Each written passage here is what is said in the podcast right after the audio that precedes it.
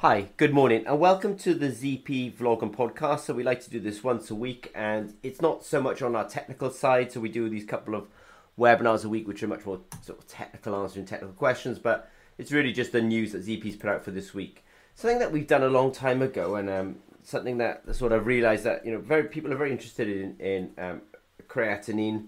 Um, I think it's a good marker for um, things like um, kidney function it may also be a marker for a sort of muscle. Um, I don't say muscle damage, but anyway, creatinine um, is interesting to people. We have actually been testing it in the um, clinically useful range, and it is a technology that we have at ZP. So I just put it out there that we do actually have it, um, and it's probably worth saying that obviously at ZP we can't we can actually quick quite quickly convert things like creatinine into useful sensors because we have our SensiAll platform. Um, so super happy um, that we were just talking about that this week. Some other news from ZPU this week as well is um, on the 28th of February, and we are going to have our webinars on um, measuring chilies. We've been putting a lot of work in recently, and I know I slightly apologise to kind of people who watch us on YouTube because we, we I know we put out a lot of videos around this. Um, I hope you realise that there's you know when we're talking about measuring chilies and measuring ginger. Um, these are measuring natural products, so you can see the sort of challenges, and I think challenges is good because challenges are opportunities um, to actually, when you try to measure natural ingredients, um, it's a challenging application. Um, and so when you sort of see us talk about chili and ginger, don't just focus on the words chili and ginger. Actually, this is much more generic than just that. So um, I think as ZP, I think one of the things we like to do is actually do things that are slightly harder. So what I mean by that is um, you can make a perfectly good business by measuring temperature, um, but it's quite a commoditized, you know, let's say thing to do. People are trying to measure temperature on the body. That's much more challenging. But as ZP, you know, we do take on things that are actually quite difficult. I mean, in even things that sound in um, are implicitly seem quite simple, like oh, let's measure the hotness of a chili once you break break into the nuances of it, you think, no, this is actually uh, this is much more difficult than than one would have initially thought. Same for ginger as well. Anyway, we do have a free webinar on the 28th of February. Please come along to it, even if it's just for fun, um, and just see how we're sort of you know doing there. Something that um, people are super interested in this world about multi-analyte sensing and so they do try to do multi-analyte sensing. Whenever they think about multi-analyte sensing they do think about doing multi-analytes essentially on one piece one platform. Um, at ZP we can actually do multi-analyte sensing but we can also do multi-analyte sensing by doing one at a time. And this is not a bad strategy because we have a series of QR codes which tell our sensing technologies or tell our Eltronix what to do. The QR codes correspond to a particular um, sensor, and so we can go from sensor and analyte to sensor and analyte by just using different QR codes. And so we can do our multi-analyte sensing, and we can definitely do it off our SensiAll um, platform.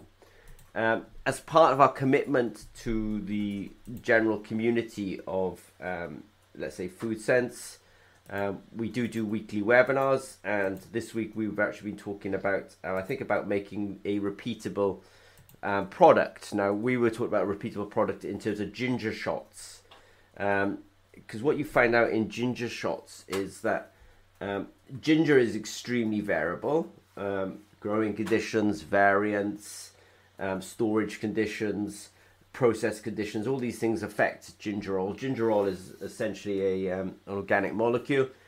You know, it's robust, but it's not invincible or indestructible. I should say. I think it's a better word for it.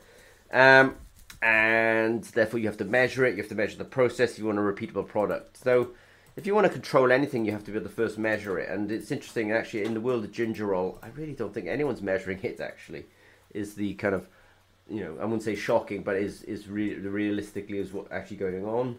Um, so we did talk about you know the issues of repeatability in production, but again, I think that this much more generically. I think in actually a lot of products that are made from natural ingredients, um, there's very little process control. Um, if you're making products from chemical ingredients, you can essentially trust the incoming material sheet from the manufacturer. But once you start getting into the world of agriculture you know there is no guaranteed reproducibility, and that therefore there's no guaranteed reproducibility when you actually then go on to make a um, product from it. Um, now I said this is a bit more of a non, definitely more of a non-technical um, webinar, but we do have technical webinars, and the, just this morning we did a, a webinar um, on um, talking about platinum screen printed electrodes. I'm a big fan of our screen printed electrodes. I'm not a big fan of platinum these days. It's just got too expensive. If you can avoid it, avoid it. Um, you know, we make up things like 25 grams worth of platinum paste. It's thousands to make it up. Whereas if we make it up out of carbon, it's you know it, it's not anywhere and not even orders of magnitude close to it. And if you really want to commercialize technology, you have to really think about your cost of materials and platinum is just super expensive. So we did talk about platinum printed electrodes today. We have a perfectly good one. We talked about Randles-Sevcik equation. Um, personally, the Randles-Sevcik equation describes that um, peak height um, in a cyclovoltammogram is often proportional to the square root of scan rate, and that's if the um, redox process is reversible, and if the um, peak or the, the process under diffusion control, then the Randles-Sevcik equation, you know, works, makes good sense. I think it's a bit of a trope in electrochemistry because everyone does it. But I personally, at least in an electroanalytical biosensor world, it doesn't add much value to be honest you. It's just a thing people do. I'd even call it a teaching practice to be honest with you. Somebody was asking about custom screen printed electrodes. Be really custom screen printed electrodes need to be treated like a really high end project, not like a commodity item where you just go in, you tell the vendor what to do, they give you something and it's perfect and you're done. That just leads to years and years of development and heartbreak. Um, GOX activity on a CGM. Um, somebody wanted to know what's the right GOX. Well, there's actually a series of questions back before you can actually talk about the glucose oxidase. Sorry, glucose uh, oxidase activity required for a continuous glucose monitor there's many questions back, and again, it comes down to really you know doing programs um, with people like um, ZP. Um, some other news from ZP or some other comments this week. Something that's really, I really kind of um, there's something called um, well, people call it phosphate, but you could the the, model, the molecule or the that's yeah, it is a molecule. Um, you could call it a, a, a fairly large anion is orthophosphate. So this gets put on the fields. It obviously runs off into the into the water systems and gives us um, eutrophication. Eutrophication you know, leads to algae blooms. Algae blooms deplete the oxygen, and the fish will die, and it you know it leads to stinking rivers.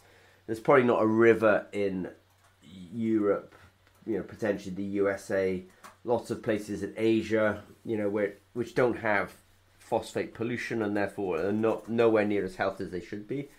Um, people are also quite interested in total phosphorus. Total phosphorus um, is measurable on biosensors, but you kind of essentially total phosphorus is about material, phosphorus material that's not otherwise solubilized. So you do have to sort of chemically treat it to solubilize it. But these are definitely things that we're interested in doing at ZP, and we do have our Sensitor platform, so these things are well within reach of us. I know I sort of interesting because we have such a sense it all kind of describes ZP in so many ways because um, we also kind of are helping people with doing uh, multi-analyte detection in saliva. Um, people interested in cortisol, people are interested in testosterone. I'm pretty sure that there'll be people interested in some of the sort of female hormones as well. And just just a side comment, hormones are definitely something that's kind of becoming more of interest because I think small molecules have been done, people have been working in molecular assays, and now it's kind of time for the hormones, let's say. I think a ZP actually, you know, our whole philosophy is about getting people to market. And, you know, we, we put in quite a bit of effort this week just writing a whole, you know, presentation and, and giving that presentation around the strategy about actually getting people to market. They spend too much time developing technologies that they don't otherwise need to have developed. They're too slow in winning market share and essentially they're just, you know, not going to be successful. I mean, I I know many companies um, who spent 15 years doing development and never got to market. Now, sometimes they get lucky and on the 15th year they do, but 15 years, um, most people have moved job three times in 15 years. So um, at ZP, we would much rather get it done in two years. It's probably worth saying that we did a webinar this morning, but we also have a webinar on the 22nd of February asking technical questions. If you have any technical questions around electrochemistry, biosensing, etc., please send them in. Really, uh, you know, sensing, if you can measure it, you can control it. Controlling it means you're getting into process control. So at ZP, we can do process control.